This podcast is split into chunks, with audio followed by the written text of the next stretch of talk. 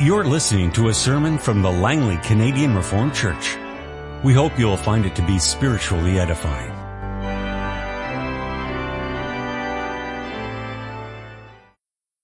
Beloved, let us open our Bibles together this morning. We turn to the Gospel according to Matthew chapter 23, the verses 1 to 15 as well as 33 to 36. You'll notice that in this chapter called the seven woes, the Lord Jesus is speaking to the crowds and to his disciples about the teachers of the law and the Pharisees. Then Jesus said to the crowds and to his disciples, the teachers of the law and the Pharisees sit in Moses' seat. So they must obey them so you must obey them and do everything they tell you, but do not do what they do, for they do not practice what they preach. They tie up heavy loads and put them on men's shoulders, but they themselves are not willing to lift a finger to move them. Everything they do is done for men to see. They make their phylacteries wide and the tassels on their garments long, they love the place of honor at banquets and the most important seats in the synagogue. They love to be greeted in the marketplaces and to have men call them rabbi. But you are not to be called rabbi, for you have only one master and you are all brothers. And do not call anyone on earth father, for you have one father and he is in heaven. Nor are you to be called teacher, for you have one teacher, the Christ. The greatest among you will be your servant, for whoever exalts himself will be humbled, and whoever humbles himself will be exalted. Woe to you, teachers of the law and Pharisees, you hypocrites! You shut the kingdom of heaven in men's faces. You yourselves do not enter, nor will you let those enter who are trying to. Woe to you teachers of the law and Pharisees, you hypocrites! You travel over land and sea to win a single convert, and when he becomes one, you make him twice as much a son of hell as you are. Woe to you blind guides, you say, if anyone swears by the temple, it means nothing, but if anyone swears by the gold of the temple, he is bound by his oath. You blind fools, which is greater, the gold or the temple that makes the gold sacred? You also say, if anyone swears by the altar, it means nothing, but if anyone swears by the gift on it, he is bound by his oath. You blind men. Which is greater, the gift or the altar that makes the gift sacred? Therefore he who swears by the altar swears by it and by everything on it. And he who swears by the temple swears by it and by the one who dwells in it. And he who swears by heaven swears by God's throne and by the one who sits on it. And then we move down to verse 33, you snakes, you brood of vipers, how will you escape being condemned to hell? Therefore I am sending you prophets and wise men and teachers. Some of them you will kill and crucify. Others you will flog in your synagogues and pursue from town to town. And so upon you will come all the righteous blood that has been shed on earth from the blood of righteous Abel to the blood of Zachariah, son of Berechiah, whom you murdered between the temple and the altar. I tell you the truth. All of this will come upon this generation. I preached to you this morning from the word of our God as you find it at the end of Matthew 23 the verses 37, 38, and 39, O Jerusalem, Jerusalem, you who kill the prophets and stone those sent to you, how often I have longed to gather your children together, as a hen gathers her chicks under her wings, but you were not willing. Look, your house is left to you desolate. For I tell you, you will not see me again until you say, blessed is he who comes in the name of the Lord. Beloved congregation of our Lord and our Savior Jesus Christ, the apostle Paul writes in 2 Timothy 3:16 that all scripture is God breathed and useful for teaching, rebuking, correcting and training in righteousness so that the man of God may be thoroughly equipped for every good work. Note the words, all scripture is God breathed and useful. Is that really true? Is that correct? Is that right? Now I'm sure most of you would reply to these questions with an emphatic yes, of course. It's true and correct and right. This is God's Word that we are speaking about. Fine, but then if this is true, why do we so often adopt a selective attitude when it comes to the reading and the studying of the Word of God? Why do we prefer the New Testament over the Old Testament? Why do we bypass the book of Leviticus? Why do we skip over all of those genealogies? Why do we ignore the prophetic parts of the Old Testament? Why do we pretend that the prophetic parts are too gloomy? And why do we say that and not read it that the Song of Songs is too sexual? Whoever said that there are no Bible critics among us? And who among us dares to say that our treatment of scripture is always correct? Always kosher? Yes, and that brings us to our text of this morning. We've read together a good part of Matthew 23. And doesn't it just about make your jaw drop? You read it, and after you read it, you say to yourself, did the Lord Jesus really say that? Is that really in the Bible?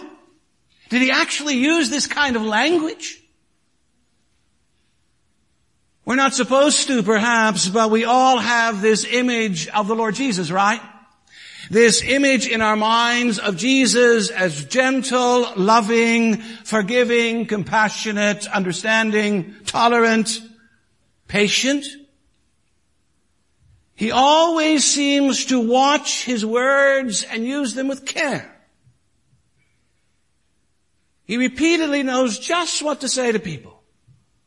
He's a fantastic wordsmith and a parable constructor and builder beyond compare. But then we come to Matthew 23. And we're introduced to another side of our Savior. It's a side which reveals that at times he can also be very bold, outspoken, brutally honest, and politically incorrect in a most stunning fashion. All in all, this chapter and some others as well force us to ask ourselves, do I really know my Savior? Or have I perhaps opted for a one-sided, sanitized Savior to my liking? Have I failed to see the real, total, complete Savior as revealed in the Gospels? Beloved, all of this is surely a good enough reason to have a closer look at our text of this morning. So I preached to you on the theme, of Jerusalem, Jerusalem. And we'll see that our text reveals, first of all, a terrible indictment, thereafter a tender longing, and finally a transcendent prophecy. Well, beloved, as far as the church calendar is concerned, and you can see that as well, we are into the season of Lent, the season of Christ's sufferings, trial, crucifixion, and death. This Friday will be Good Friday. Next Sunday will be Easter Sunday. And in light of that, it's only natural that we turn our attention this morning to some of the words that the Lord Jesus used during this time just before his actual arrest. And so some of those words that he used can be found here in Matthew 23 as well as in parallel passages. And as a matter of fact, these are really the last words which the Lord Jesus addressed to the crowds that were following him. And what kind of words are they? Well, first of all, you can say they are words of lament. You can catch that right away when the Lord Jesus says, Oh, Jerusalem, Jerusalem. You know, whenever our Lord Jesus repeats himself like this, and he does it more often, you may recall, for example, he says, Martha, Martha. And later on, he will say, Saul, Saul, why do you persecute me? And whenever he talks like that, you know something is up. You know, these are words of, of concern, words of tenderness, words of heartache, and words of love. But then notice, no sooner does he say, Oh, Jerusalem, Jerusalem, that the words of heartache are followed by words of severe indictment. For immediately he adds, you who kill the prophets and stone those sent to you. In other words, the Jerusalem over which Jesus laments is filled with murderers and violent men. It contains those who do away with God's prophets and God's ambassadors. And this is nothing new. From the way that the Lord Jesus speaks, and you immediately sense that this is not a new development, it's rather a very old development, that for a long, long time Jerusalem has been doing this. And so who specifically is Jesus referring to? Well, he mentions names. Names that people know about, names like Abel, names like Zechariah, the son of Berechiah. And in a way, Abel and Zechariah are like two bookends. And between those two bookends, there have been many murders and many stonings of God's prophets, God's servants. I'm sure the Lord Jesus, if he had wanted to, could have added the name of John the Baptist to the list. And soon he could add his own name to the list and the name of Stephen and James and others. Jerusalem, which should be receptive ground. It should be the most inviting city in all of the world. It should be rolling out the welcome mat for all the prophets and the servants of God. And it should be embracing those prophets and servants with enthusiasm and excitement, with eagerness and anticipation, with rejoicing and love. But alas, that is not the case. And why not? Well, so much of the answer can be found in what comes before our text this morning. For there our Lord and Savior takes on the Jewish leadership in a most direct and forthright manner. Notice it's the Jewish leadership that he is indicting. And I stress that because there are some commentators who claim that these words of the Lord Jesus Christ are actually anti-Semitic.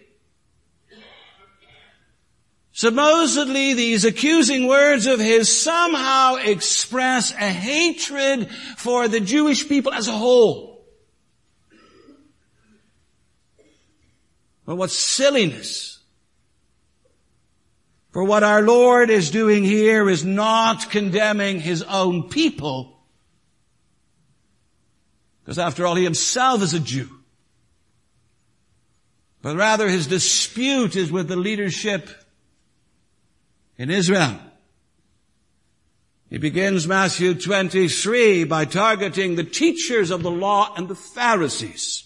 And he singles them out repeatedly in the verses 13, 15, 23, 27, 29. And not only does he single them out, but he also denounces them.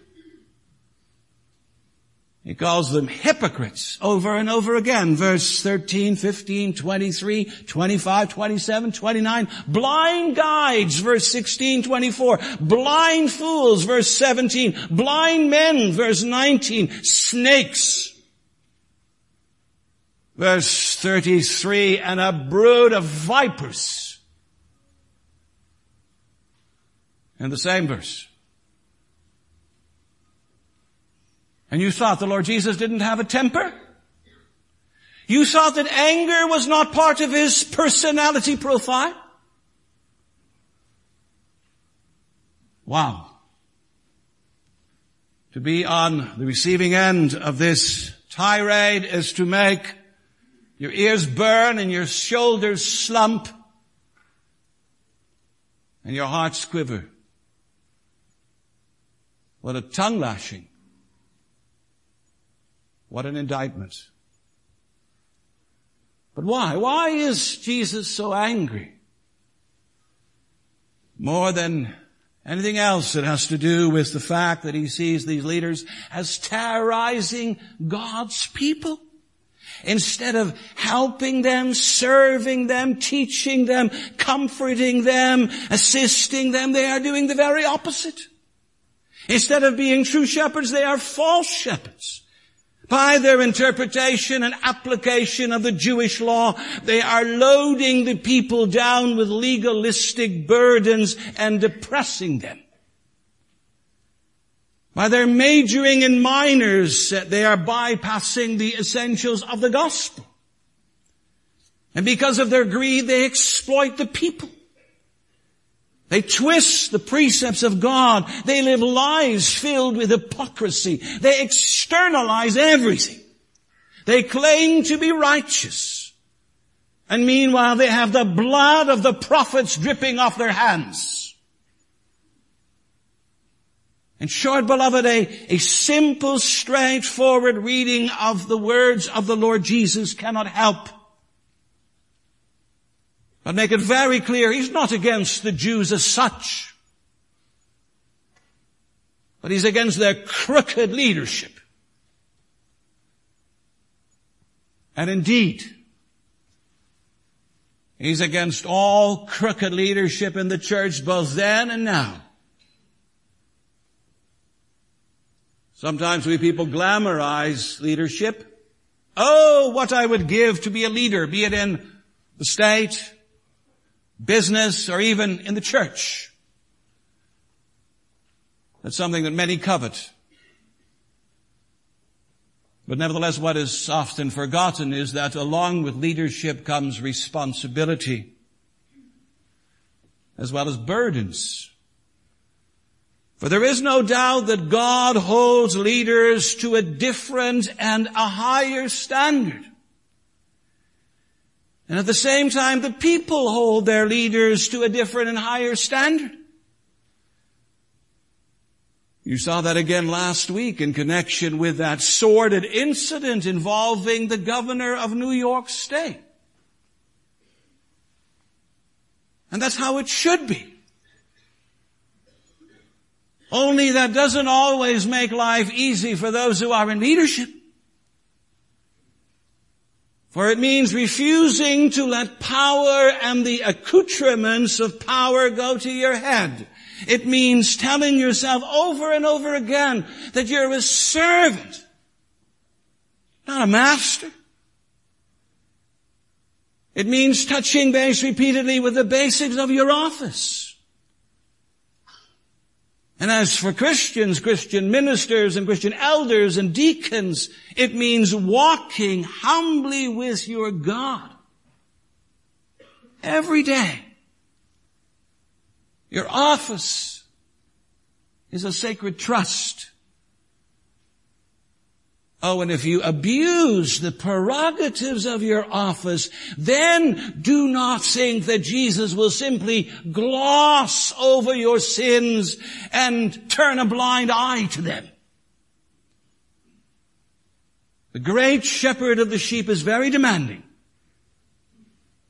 when it comes to the teachings, the lifestyle, and the examples of his under shepherds and you do not want to be on the receiving end of His holy displeasure.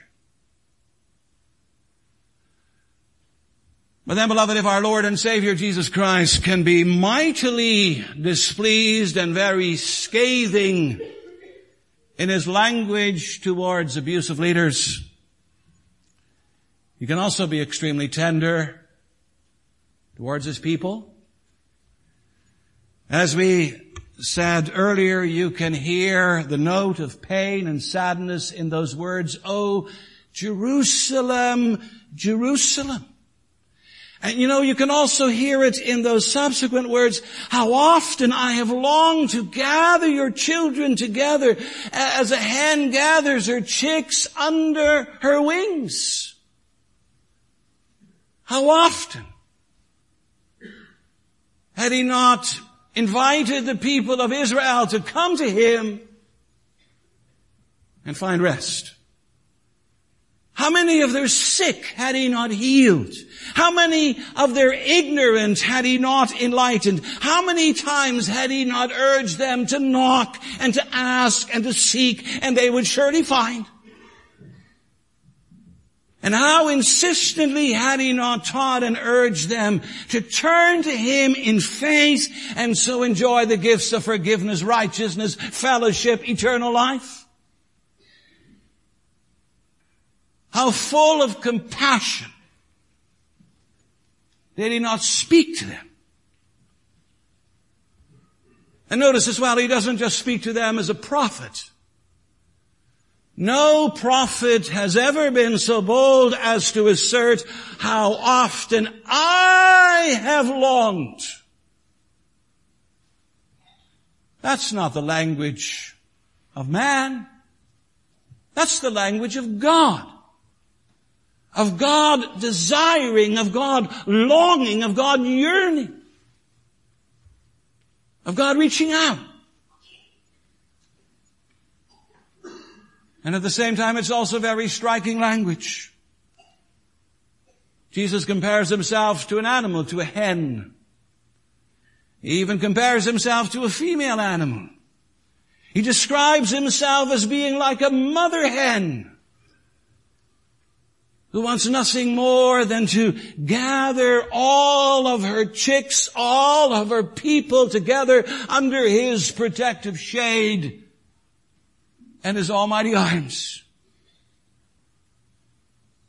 When you would think that all of this love and all of this concern and all this compassion would meet with a ready response from the people. But it isn't so.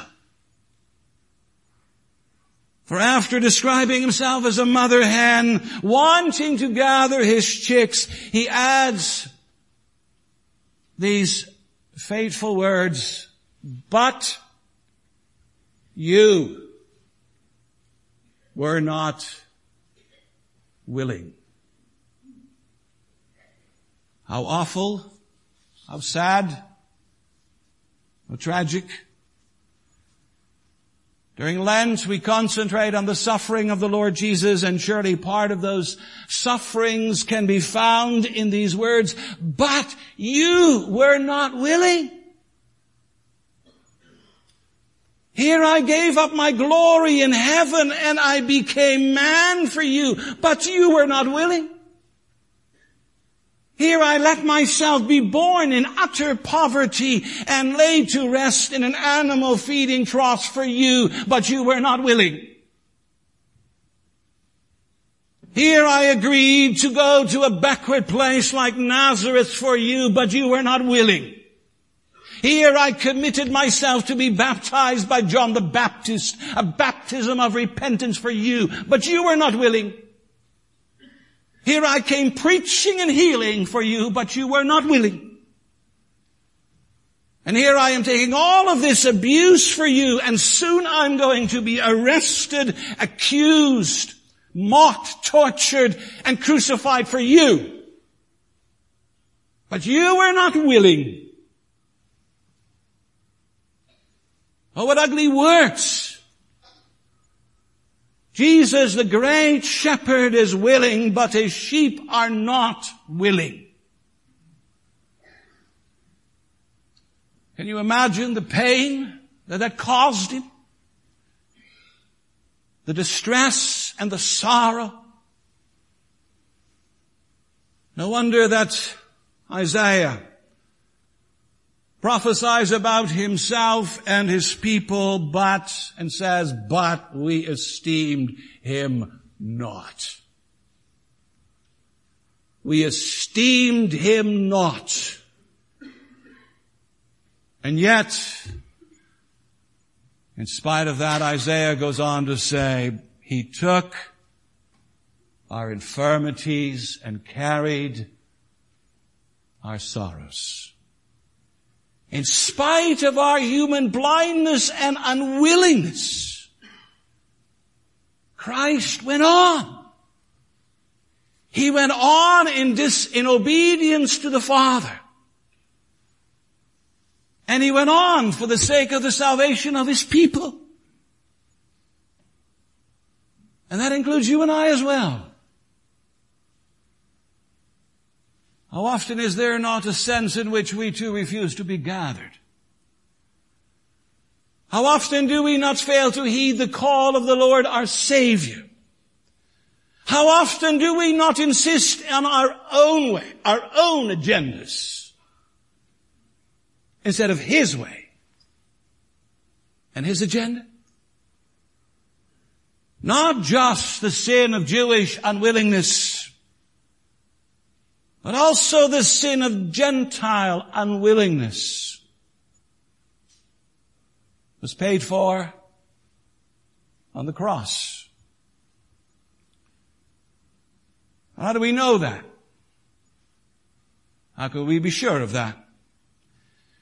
Well, read on. First, the Lord says next that a time of desolation is coming. He says, look, your house is left to you desolate. For I tell you, you will not see me again. Now beloved, there is a lot of debate about what is meant by the word your house. Do they refer to the city of Jerusalem? Do they refer to the temple in Jerusalem? Perhaps the best answer is simply to say that in a sense, these words refer to both.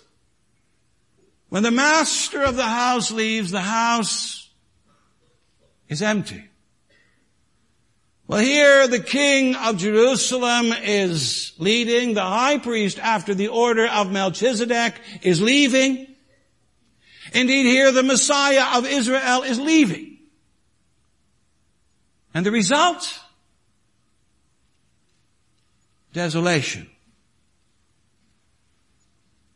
And what does that mean? Well, it means that a time of judgment is now coming to Israel. There is a cost to be paid for turning your back on the Messiah, for rejecting Him and crucifying Him. There's always a cost to be paid when we reject God's will and way and pursue our own ways. And Israel will pay it. For a time the gospel will continue to go out to God's ancient covenant people, but then when they refuse to hear it, it will go elsewhere, it will go to the Gentiles. But not only that, for when the gospel leaves, extreme Jewish nationalism takes over. And then what happens? And the land becomes filled with heady dreams of freedom and, and the taking on of the Romans and, and obtaining an independent place among the nations. But it doesn't happen. If you know your history, you know that prior to 70 AD, the Jews rebelled and the Romans came. And along with the Romans came a huge desolation. The armies of Israel were defeated. The city of Jerusalem was conquered. The temple in Jerusalem was destroyed and the people of Israel were scattered. Desolation comes upon the Jewish people. Here are the dire consequences of Jesus' prediction. Look, your house is left desolate. But is that the end of the story? No, for Jesus says more. He says, I tell you, you will not see me again until you say, blessed is he who comes in the name of the Lord. Now what does that mean? You know, most commentators take it as a negative word, a word of judgment. They interpret Jesus' last words in our text as saying, look, you've, you've had your chance, but you lost it. And the result is that now when I come again, you will be forced to acknowledge me as the Messiah of Israel. Whether you want to or not, you will be compelled to bow your knees and confess me as Lord. You'll have no choice in the matter. God Almighty will deal with your stubbornness once and for all. That's what many say we have here is a word of justice and a word of vindication. That's one view. However, there is another. It's a minority view, but I think it makes a lot of sense. Much more sense. It's the view which sees these last words of our Lord Jesus here in our text as being actually words of welcome and acclaim. In other words, he's saying today, today you are not willing to accept me as your Messiah. However, a day is coming when a remnant will arise among you who will look for my coming and even greet my coming with faith. And then the words of Psalm 118 will be on your lips and on your hearts. Blessed is he who comes in the name of the Lord. You don't greet me today. You don't rejoice in me today. You don't welcome me today, but a day is coming when you will greet me and rejoice over me. And you will welcome me with open arms and eager hearts. In other words, beloved, the words of the Lord Jesus here lend support to what scripture teaches elsewhere. Namely, there's a day coming when the hardening that has come to Israel will be lifted. And then a believing remnant from Israel, and a believing remnant from the nations will come together. And so, all Israel will be saved. Obviously, in Jesus' own day, the welcome mat was not out among the leaders of Israel and also among most of the people. He came to his own, John writes, but his own received him not. Judgment is coming to the house of Israel. But there is life after judgment. There will be life for those whom God has chosen. There will be life for the remnant. There will be life and joy and greeting. Many will shout, blessed is he who comes in the name of the Lord. After indictment and judgment come salvation and come the King of salvation. Yes, beloved, He comes. He comes for the Jews and He comes for the Gentiles. He comes for all who believe, who confess Him as their gracious Savior and their abounding Lord. And may all of those who confess Him, may that also include us, who are gathered here together this morning. May we confess Him, welcome Him, embrace Him in faith every day. Let's pray.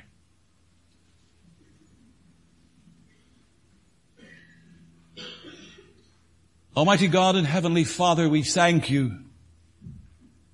We thank you for the gift of our Lord and Savior Jesus Christ. Father, we have to admit that to some extent we are shocked this morning.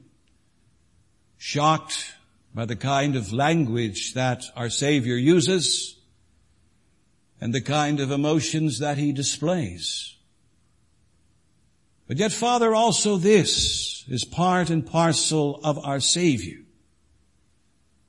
For not only is a Savior full of compassion, but He's also a Savior full of righteousness. Not only is he a savior full of love, but he's also a savior full of holiness. And Father, may we realize that. May we have a complete picture, a complete biblical picture of our Savior.